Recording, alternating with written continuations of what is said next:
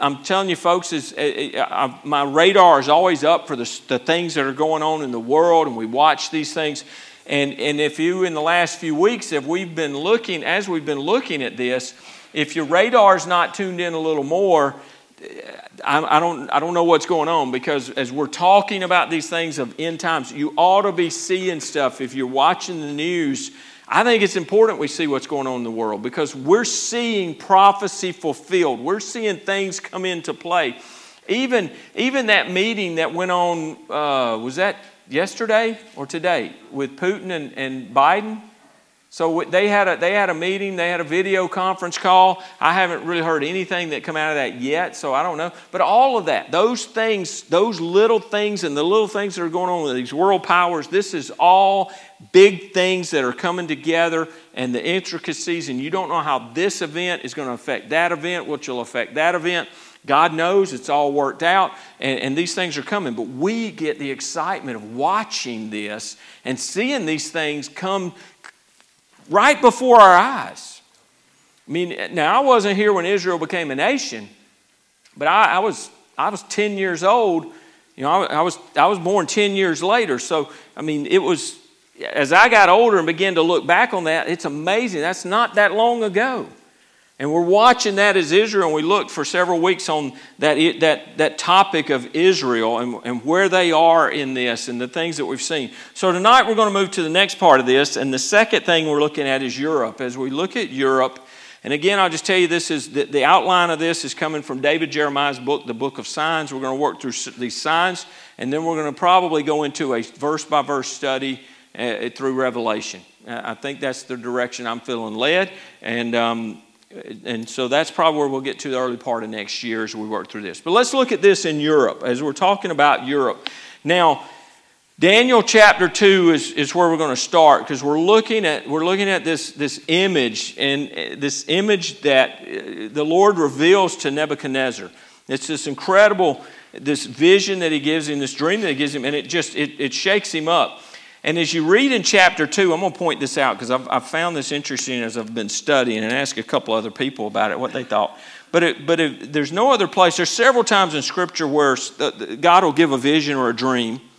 And we saw that with Joseph. We see it here with Daniel um, multiple times. But but it's interesting that, say I'm the king and I want somebody to interpret a dream for me. I'll call him in, and they, he would call in those those those. soothsayers, those whatever, just you know who I'm talking about, the the magicians, just the the the, the charlatans, the, the the snake oil salesmen, all whatever they are. They're all a bunch of it's a, you know it's a bunch of whatever it was. They could come in and they would they would tell the king. The king would tell his dream, and then they would give an interpretation. This is the only time we see it the way this happens, and I find it fascinating. Find it very, very fascinating. And I'm just going to read here in, in, in Daniel chapter two. If you have your Bible, and you can read, turn there and read there. But it says, "Now in the second year of Nebuchadnezzar, uh, of Nebuchadnezzar's reign, Nebuchadnezzar had dreams, and his spirit was so troubled that his sleep left him." So he's he's having problems sleeping. This dream is that it, it's it's it's tearing him up. "Then the king gave the command to call the magicians and astrologers and sorcerers and the Chaldeans to tell the king his dreams. So they came and stood before the king." Now, did you notice what it says there? He called them to tell the king his dreams. It, it, no, no other time do we see that in Scripture. Every other time in Scripture we've seen this, it's the king tells them his dream. And and then they give an interpretation. They tell what's going to happen. What does it mean? Here it says that he calls them together to tell the king his dreams. "So they came and stood before the king, and the king said to them, I've, I have had a dream, and my spirit is anxious to know the dream." Now, if you look at the word there, it says to know the dream. And I think this is where some people have taken this idea that the king couldn't remember the dream. I don't believe that's what the Scripture says at all, and I don't believe that's the context of what's going on here. But there are those that I've read that says, well, the king couldn't remember the dream, so he wanted them to tell him what his dream was. Listen, if I forget a dream, if I have a dream and I forget what it is, I'm probably not going to be losing sleep over it, amen? Okay, I mean, if I can't remember it, if it wasn't that traumatic that I could remember it, if you ever woke up with a dream, listen, I had dreams when I was a kid. I had, and I always heard if you had the same dream three times, it would come true. And I had a dream where the bear was chasing me at my grandmother's house, and I had that same dream. And have you ever had a dream where you couldn't move? You know, so I'm at the corner of the house. I still see it like it's, I mean, I'm at the corner of the house, and I'm trying to run around the corner of the house to get away, and, the, and it's coming, and I cannot, my legs won't move. I just can't go. And I had that dream multiple times. I'm fifty-three years old. I probably had that dream forty years ago. forty-three years ago, and, and I had it multiple times. I still remember it. So if it's a dream that shakes you up a little bit, you might remember what it was. So I don't believe at all that he forgot what the dream was. In fact, the word there, to know, actually means to understand. So, and my spirit is anxious. It says, and I have had this dream, and my spirit is anxious to know the dream. Then the Chaldean spoke to the king in Aramaic, O king, live forever. Tell your servants the dream, and we will give you the interpretation. Oh, that's easy enough. You tell me your dream, and I'll make up something and tell you. And the king answered and said to the Chaldeans, my decision is firm. If you do not make known the dream to me. Now, if he had forgotten the dream, and they t- they could make up a dream, right? If he didn't remember the dream, he didn't know what the dream was, they could just make up a dream too, right? Oh, a dream, uh, king, you dreamed you were floating down the river and, and, and, uh, and a cow fell out of the sky. They could make up anything. And uh, but, but he says, if you do not make known the dream to me and its interpretation. So he, in the past, people would tell him, here's the dream, you tell me the interpretation. The king says, no, you're going to tell me the dream and its interpretation. Uh, you, you, and if you don't, you shall be cut in pieces, and your houses shall be made as ash heap. However, if you tell the dream and its interpretation, you receive from me gifts, rewards, and great honor. Therefore, tell me the dream and, and its interpretation. They answered again and said, let the king tell his servants the dream, and we will give its interpretation. The king answered and said, I know for certain that you would gain time, because you see that my dream, my decision is firm. So you're killing time at this point. If you do not make known the, the dream to me, there's only one decree for you, for you have agreed to speak lying and corrupt words before me till the time has changed. Therefore, tell me the dream, and I shall know that you can give me its interpretation. The king was shook up here. Nebuchadnezzar had this dream, and it, it, it's got him. He's not sleeping. He's baffled. He don't know. He's wanting to know, but he wants to know for sure that they're giving a, a right interpretation, and he's wise in this. He says, if you can, if you can't give me the, the, the if you can't tell me what the dream was, how can I know you can even tell me what it, what the interpretation is? But I know this, if you can tell me what my dream was, I can have confidence in the interpretation as well. And that's what's, so I find that so fascinating right here in this, here in chapter two of this. And so now we're going to get into, let's look at this dream. I'm going to look at, starting out with four verses right here. Daniel two, verse thirty-one. Thou, O king, sawest, and behold, a great... Now, we know we know what's going on. Daniel comes in. Daniel saves the day because they were going to kill all of these people. Daniel really saved their life. He didn't have to. Daniel could have easily said, I slay them all. They're useless. But I'll tell you. I'll tell you the dream. I'll tell you because God's going to, God will tell me. I can't give you the interpretation. I can't tell you the dream, but God can. He could have done that. He didn't. He said, spare them. Don't do that. Don't be so hasty with this. Hold on. And he, and he says, I, I, I can. He goes and he prays and they pray. And God gives him the dream. God gives him the interpretation. So now we come here to chapter, we're here in chapter two, and we come to verse thirty-one. Thou, O king, sawest, and behold, a great image. This great image, whose brightness was excellent, stood before thee, and the form thereof was terrible. This image's head was of fine gold, his breast and his arms of silver, his belly and his thighs of brass, his legs of iron, his feet part of iron and part of clay.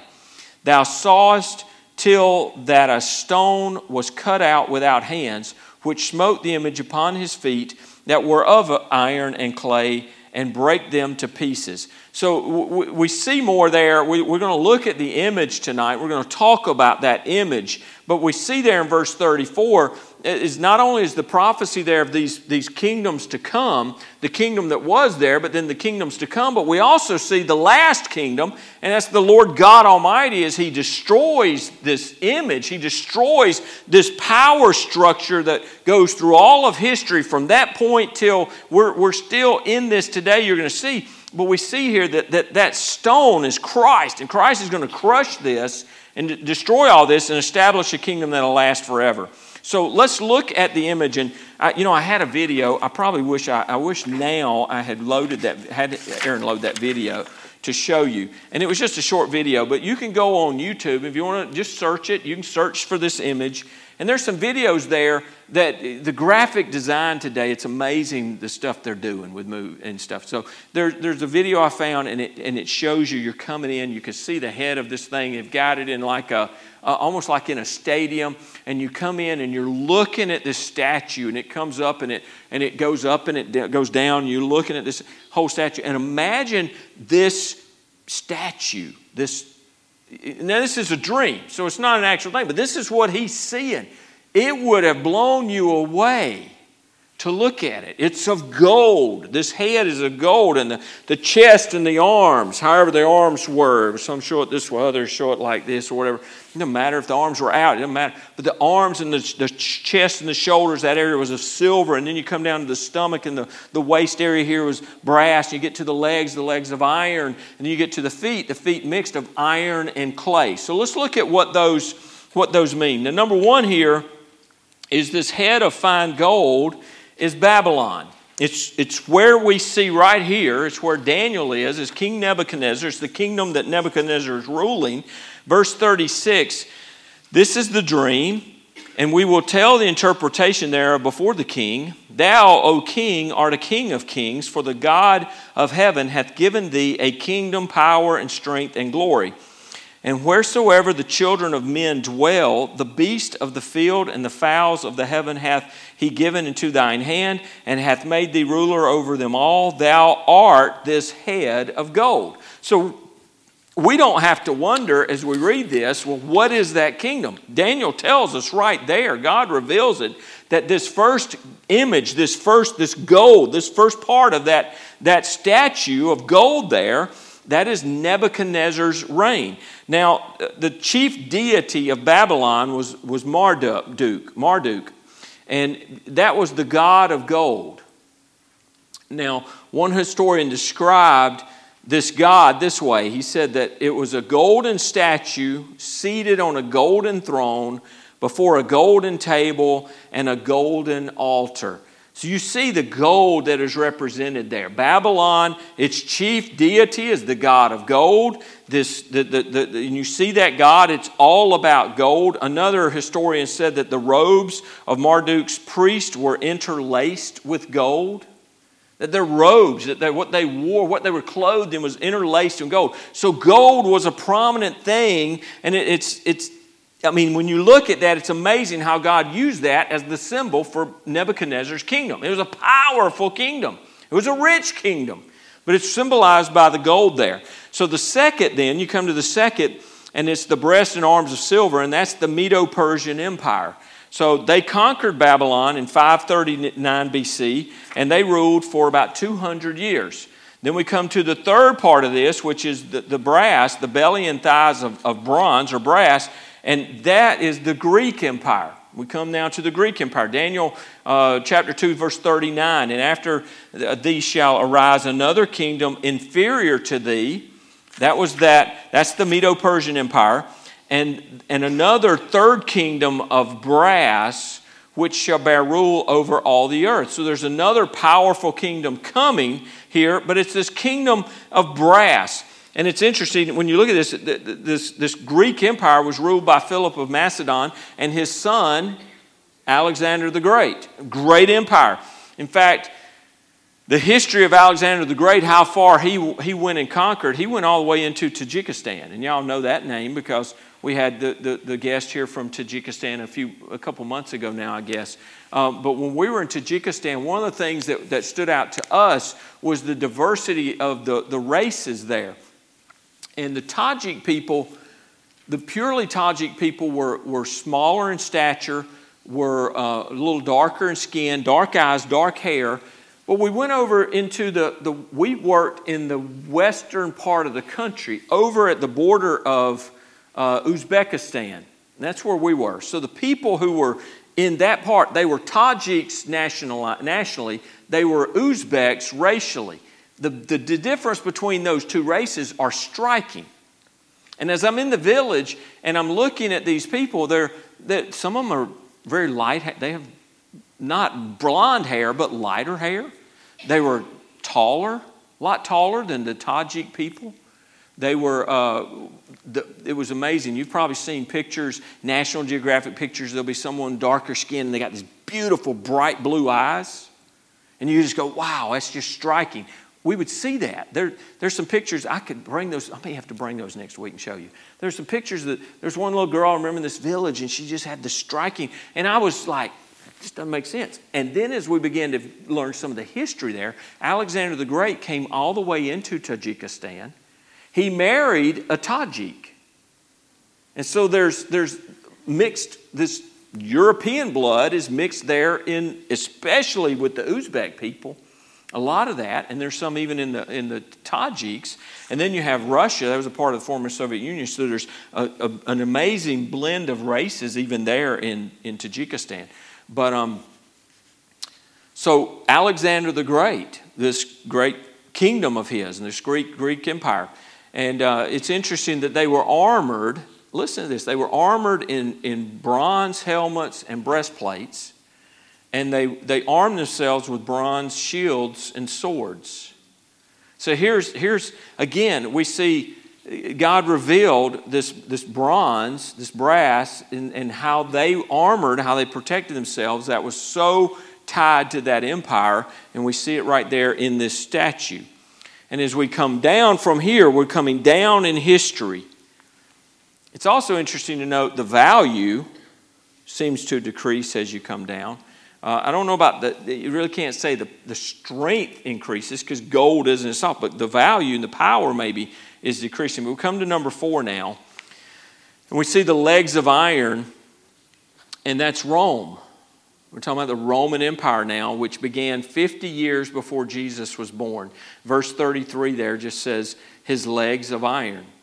And uh, then when you jump to verse forty, and it says, and the fourth kingdom shall be strong as iron. And if you've read with the Roman Empire, it was described as a, a, a kingdom of iron. It was strong as iron. It was powerful as iron. It was, you know, they ruled with an iron fist. There's a lot of things that were, the iron was talked about much in that, but it described the strength of that kingdom. And the fourth kingdom shall be strong as iron, for as much as iron breaketh in pieces and subdueth all things, and as iron that breaketh all these shall it break in pieces and bruise. So this is, the fourth one then here is the Roman Empire. And it's interesting with the two legs because in three ninety-five A D, Rome really at that point kind of broke up into two political parties. It's still Rome, but it's there's two branches of power. And we see that in the legs here. So three ninety-five A D, you got the two political areas. In the west, there was Rome, and it's Latin-speaking. Over in the east, you got Constantinople, and that's modern-day Turkey, or modern-day uh, Istanbul in Turkey, and that was a Greek-speaking place. So there, here they are. There's there's a now divided power in the in the Roman Empire there in three ninety-five A D. Now we come to the fifth part, and that's the feet. And the and the feet were, as the scripture says, part of iron and part of clay. So this this this part of the, the, the kingdom that is to come now uh, is partly strong and it's partly fragile. So you have iron and clay that it will not mingle together. It's not going to mingle together. It doesn't stick together.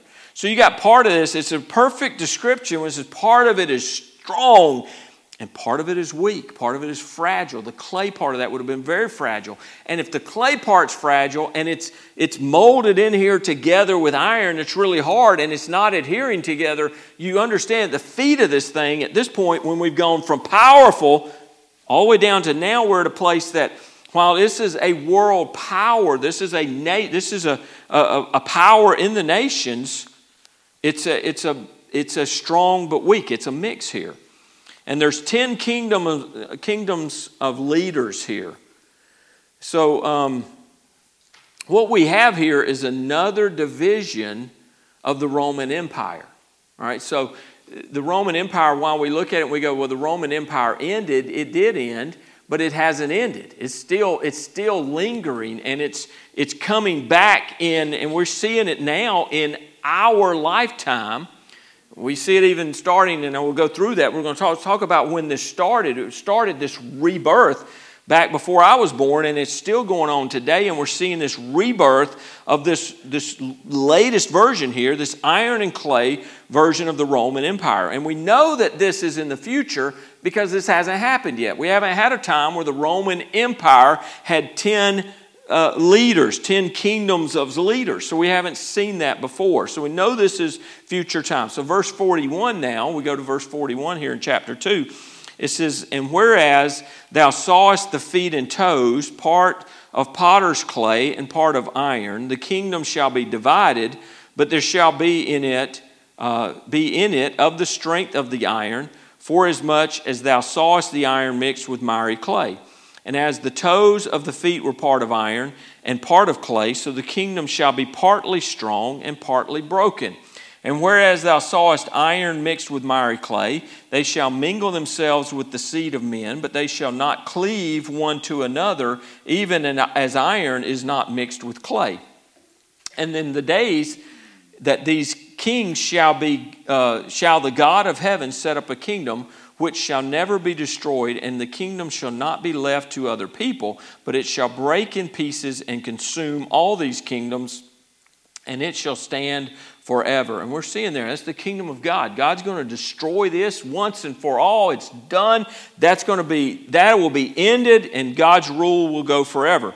For as much as thou sawest that the stone was cut out of the mountain without hands, and that it break in pieces the iron, the brass, the clay, the silver, and the gold, the great God hath made known to the king what shall come to pass here, here, uh, hereafter.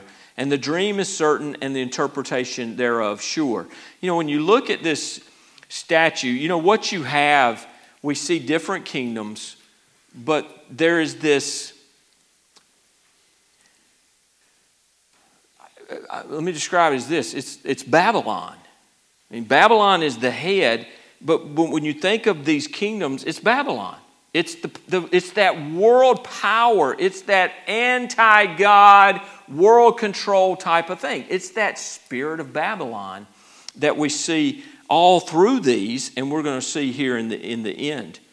Um, so God will set up His earthly kingdom and destroy these last this last Roman kingdom here. Now the dream, Daniel Daniel has his second dream in chapter seven, and it's this it's the same thing that we're seeing here, but chapter two.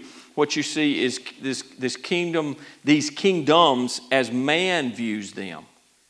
I, I, this I find interesting because we see that statue and it's described and God's revealing that to us as man sees it or as man views those kingdoms as majestic and massive and impressive, right? Again, you think about that statue and we see that and you go, man, that thing's massive and it's impressive and it's it's it's just majestic. And then in chapter seven, when we see Daniel's dream, then it's this this it, it, we we're revealed now and we see the kingdom, these kingdoms as God sees these kingdoms, and He sees them as destructive and divisive and as cruel. So it's a view of the same thing, but from our perspective or from God's perspective. You know, and that's where we should always try to see things, is from God's perspective. And we have a right understanding of these things then. So we see the rebirth of the Roman Empire.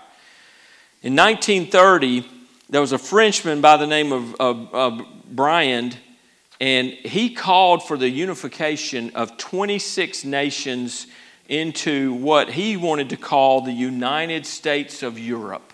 This is nineteen thirty. We, we, we, you know, that's a time where you've come out of World War One. There's, there's just, it's a world still in turmoil at that time. And, and in nineteen thirty, we're just a few years from World War Two starting, the, the Nazis coming into power, and the world being in just chaos again. And um, but he he calls for this United States of Europe, and, and ultimately the name would be called the European Union. We're we're aware of that. That's the idea here. But in nineteen thirty, there wasn't a lot of interest in this. There wasn't a lot of response. The countries there didn't go, yeah, you're right, that would be a good thing. We should band together and form power. They didn't want to. But listen, less than twenty years later, Winston Churchill issued the same call. He called for the same thing. We need to unify here in Europe. So then in, in nineteen forty-eight, we have the Netherlands, Luxembourg, and Belgium attend the, the, the Benelux conference uh, with, with its sights set. This is what they wanted to do. They wanted to unite European countries economically and politically in order to secure a lasting peace. It's interesting, isn't it, all the talk of peace, isn't it? And all we do is fight. But there's always the talk of peace, and there's always the promise of peace. If we do this, there'll be peace. And you're going to hear it, you're going to hear some more in this. And that's forty-eight. In fifty-one, these three signed the Treaty of Paris, and they added West Germany, France, and Italy. In nineteen fifty-seven, the same six countries signed the Treaty of Rome, creating the European Economic Community. In nineteen seventy-three, the U K, Ireland, and Denmark joined the E E C. In nineteen eighty-one, Greece was added. In eighty-six, Spain and Portugal joined. And at this point, in eighty-six, the official goal was now stated of this, this, econ, this, this European Economic Community. Their official goal was stated uh, was as to now, uh, now to politically unify Europe. Not just share in the economics of each other. They wanted to unify politically. So in nineteen eighty-nine, the Berlin Wall falls, and, and Germany's reunified. So East Germany is now, they've joined in eighty-nine and ninety-three. The economic borders between the nations of the European community were removed. So I don't understand all that. Brent, you'd probably have a better understanding of that. But the, you know, you got to get to a common currency. Currency in those situations, you got it. There's there's more free trade. We can. There's they're they're they're becoming more and more unified, and we see that. In ninety-five, Austria, Finland, and Sweden joined the Union. In two thousand two, now in two thousand two, you have eighty billion coins were minted for use uh, in the nations of the Eurozone. They're, they're creating the euro, a whole new currency to be used there in euro, eighty billion coins. And that was in two thousand two. I mean, that's not very long ago that this was going on. And I can remember, I, I, I remember, I wasn't paying as much attention to those things. We all remember the euro. I remember the first time going to Europe and they gave me change. I gave them American dollars and I got back these little coins, and it was like a tenth of a euro or something. I'm like, what, what do I do with this? You know, uh, better figure that out. two thousand four, uh, ten more European countries jo- joined the Union. And at that point, there was a total of twenty-five. At that point in two thousand four, they surpassed North America as the world's biggest economic zone. So no one country there is huge, but now there's twenty-five nations that are working together, unified in that, in that political and economic way, and it's now a large, it's the biggest economic zone in the, in the world. two thousand seven, Romania and Bulgaria joined. In two thousand thirteen, Croatia. And then we know what happened in twenty thirteen with the U- UK voting to exit the Union. And um, I had to go back and look at this because I, I, I, as I was studying, I was going, all right, I know they voted to exit, but did they ever get out? Because there was all these fightings. So they officially left in January uh, of twenty twenty. So Um, they finally got out. They're out of that. But you, you look at how long it took from the time they got in and then and then the time they voted till they were actually got out. All that had to be done to untangle themselves with the European Union. So slow but steady, the, the countries of Europe have come together, creating a modern-day replica of the Roman Empire. And that's what we're seeing here. So this European Union, today it is considered by many to be the, to be the second most powerful political force in the world. And there's a lot of political clout there when you look at all of these countries together, working together. So the U N, the, the E U coalition today is, is as described by Daniel. When you when you when he described iron and clay, you have strength and weakness in that union today. So the E U, the E U has great economic and political clout. The cultures and languages of its various countries are so diverse that it cannot hold together any more than iron and clay unless unity is imposed and enforced by an extremely powerful leader. At this point, that's what, what you see, you know, U K votes to get out. We want to leave. But it was so hard for them to officially break loose. There's the political fightings within their own nation, and then they've got to work out all the details to do that. But there are, they, they are, when you make those kind of commitments, this is what's so scary for us. When when our leaders want to delegate, want to want to relinquish power to to the U N or somebody like that, and give away our sovereignty as a nation, oh, it shouldn't be a big deal. It's for peace, right? It's for peace. Um, n- no, you don't give that away. Um, it's power. So then you got the con- consolidation of world power. Uh, Daniel chapter seven, verse twenty-three and twenty-four, there's this consolidation. Verse twenty-three says, "Thus he said, the fourth beast shall be a fourth kingdom on earth, which shall be different from all other kingdoms, and shall devour the whole earth, trample it, and break it in pieces. The ten horns are ten kings who shall arise from this kingdom, and another shall rise after them. He shall be different from the first ones, and shall subdue three kings." So we, we we we we see the scriptures here, and we see what's happening in Europe. And and you know, how many of you've read any of the Left Behind books? I read the first couple. I, I can I have to admit I lost interest. I think about the third book. I, but the first one, there was some there was some very interesting things. And it's speculation. He's he's writing a novel. He's taking truth and he's writing a novel, and he's creating. It seems like the name Nikolai. Does anybody remember that? Was Nikolai the Antichrist? Okay, so I do remember something from that. Crazy. But, you know, there's there's this speculation of trying to figure out, where does he come from? Where's the Antichrist? I, I, he's alive. My, my belief, one hundred percent, is the Antichrist is alive today. He's somewhere, and he's being prepared. He's being, the, the things are coming together for him to come into power. So when the U N, the, the U N, I want to say the U N, the E U, when the E U comes together, this, this forming of this E U, it signals the beginning of the New World Order and, and this whole deal. Now listen, George Bush in nineteen ninety, this is our president, in nineteen ninety, uh, in his first speech concerning the Gulf War, this is what George Bush said. "You know what is going to solve all our problems? There's something new called the New World Order. When this comes in, it's going to bring peace like we have never seen. We're going to be able to lay down all of our weapons. The New World Order is the solution to all of our problems." Hogwash. That's right. But, it, but but it's interesting. Here's the President of the United States in nineteen ninety talking about this, this New World Order, and it brings peace. It's the promise of peace, of peace, of peace, of peace, of peace.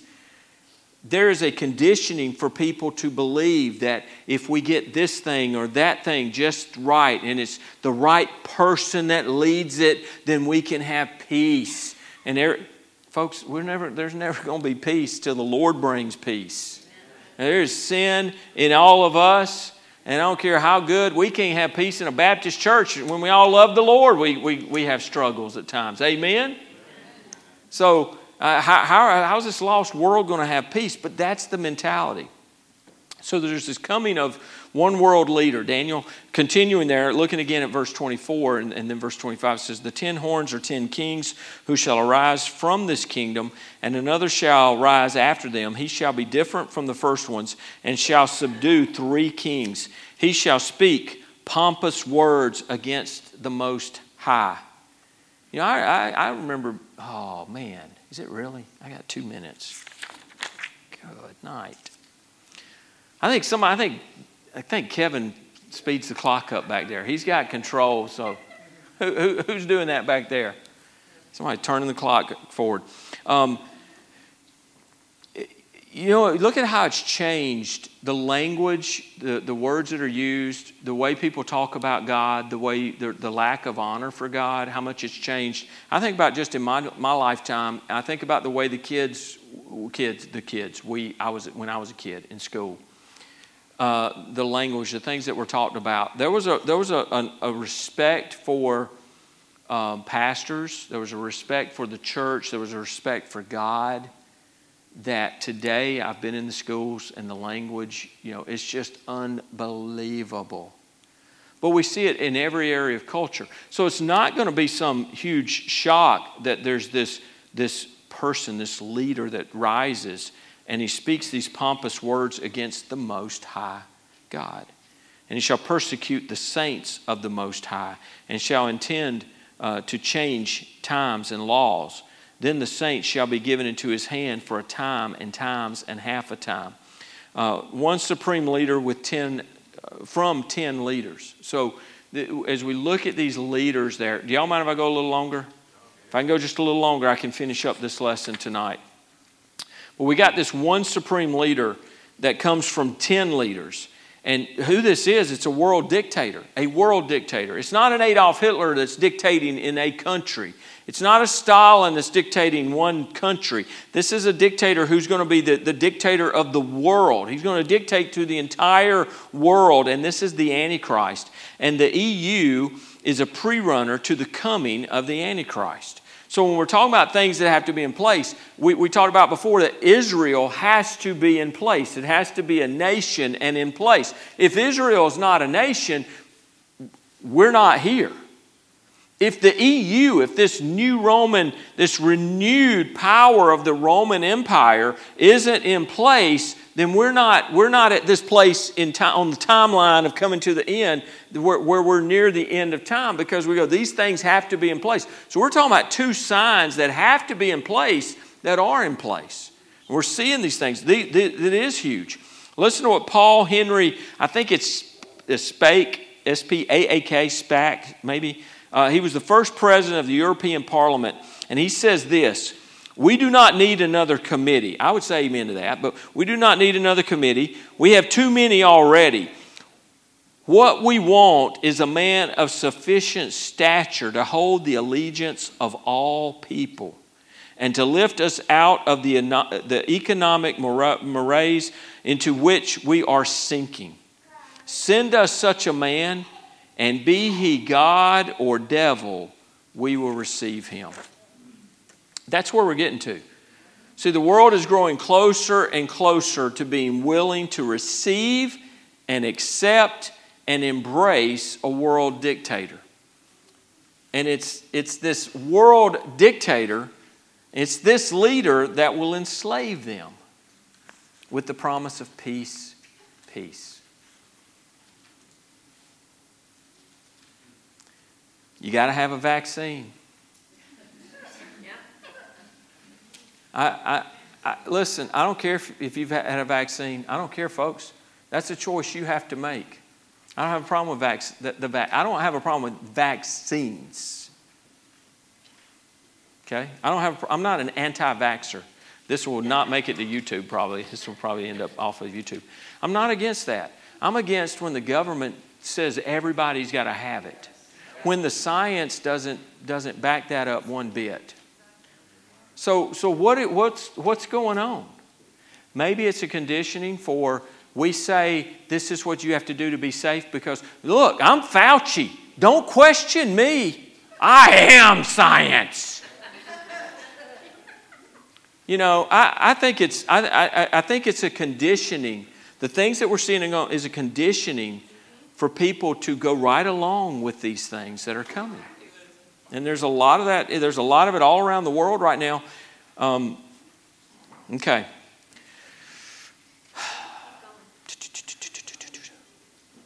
I'm really, I'm really right there at being done. Okay, so, so look at the last thing here in Daniel chapter nine, verse twenty-seven. The condition for the treaty with Israel. So twenty-seven, verse twenty-seven says, "Then he shall confirm a covenant with many for one week." So he's going to make this, this world leader who's going to enslave the whole world, is going to make this covenant for one week. And we know in the in the in the prophetic sense what we believe that is is each week is a each week there's seven there's seven week or seven days in a week. So each day represents a year. So we're talking about a seven-year period. There's a there's this covenant for for a seven-year covenant. But in the middle of the week, he shall bring an end to sacrifice and offering. Well, what is what is sacrifice and offering? There's going to be a time where the temple is going to be rebuilt in Israel. The temple is going to be rebuilt. There, there's everything they need is already ready. All the utensils for the it's there. It's ready. And and so at some point there's going to be a peace. And it, and and and I think what's going to happen is the Jews are going to be given the Temple Mount back. And there's going to be this call now, there's peace. There's going to be this all this treaty and all this peace, this promise from this world leader of this peace, and the temple's restored, because here we see sacrifice and offering. So Israel is back. Maybe they're sacrificing again and they're offering again, and these things are going on. And on the wing, uh, and on the wing of abominations uh, shall be one who makes desolation, even to, unto the uh, consummate. Well, it says, but in the middle of the week he shall bring an end to sacrifice and offering. So he's promised peace. There's a seven-year promise of peace. Right in the middle, we look at about three and a half years in there, the peace ends, and it turns. And and that's what we're, that's what we're going to see. And so this peace is promised as a resolution to the Arab-Israeli controversy and the fight, the, the battle that's there. It's amazing. Uh, It's amazing to me, except it's not, and I know it's the hand of Satan at work in this, is that the negativity toward Israel, they're always at fault. It's always their fault. They're always in the wrong, and yet they're not. They have every right to that land. God gave it to them. It's their land. They they have fought for peace. They have all, they've never been the aggressors. They want peace. They have even relented many things, many times in the efforts of having peace. We talked about, when we talked about Israel, uh, the Palestinians had the opportunity in nineteen forty-seven to agree to a land, to have their own state. Then they didn't want it. They don't want a state. They don't want peace. They talk all these things. They don't want that. What they want is Israel driven into the Mediterranean and that land taken from them and given to, because that's God, God gave that land to them. Satan doesn't want that, and so they're going to fight against that. So after three and a half years, that peace is broken. So here's where we're at. Israel is back as a nation, and the nations of the ancient Roman Empire are reuniting. That's where we're at, folks. Pretty exciting, huh? Yes? Did you say the Muslims were fighting the Israelites or the Jews? Yeah, the Muslim, Muslims, Islam is, is against the Jews, yeah. Yeah, I mean, that's fact today. You see it today that the, the, the Muslims... So they lost their land to the Jews. The Jews took their land. No, the Jews didn't take their land. If you, if you want to talk history, we can talk history, but the land was given to them long before the Palestinians were ever there. The Palestinians were a nomadic people that came up out of... Uh, what was that? Well, they came. I think it was even further, further like the like the uh, Saudi Arabia area. But they were a nomadic people. They that was not their land. That God gave that land to the Jews long before the Palestinians ever came in there. So that's um that's history. That's history. So this ought to motivate us. This is what it does, is we look at these things and we see the biblical history, the truth in the Scriptures here, the prophecy that's there. This ought to motivate us. So the question is, are you ready? Are you spiritually ready? Are you born again? Are the ones that you love, the people in your life that you love, are they born again? Are they saved? Because if they're not, that's, that's what matters. That's what matters. And so are you living your life today in a way that you would be comfortable with meeting the Lord if He raptured us tonight? Because we ought to live our lives every moment as though it's the last moment. Father, thank you for your word. Thank you for our time together. Thank you, Lord. We live in an exciting time. We're watching prophecy unfold right before our eyes. And I believe, Lord, that uh, I may very well see the rapture in my lifetime. Lord, help us, Lord, as we look to this. May it, might, may it not just be something we look at to know what's happening and the facts of these things, but may it motivate us and inspire us to win our lost friends, to tell people about Jesus, and to make sure that we're living our lives in a way that is pleasing unto you. Thank you, Father. Bless us, Lord, and just watch over and keep us safe. I pray as we dismiss tonight, Lord, you just watch over us and give us a good rest of the week. But, Lord, I pray you'll use us to tell people about your Son. Thank you, Father. In Jesus' name, amen. Amen. All right. Hope you have a great rest of the week. Look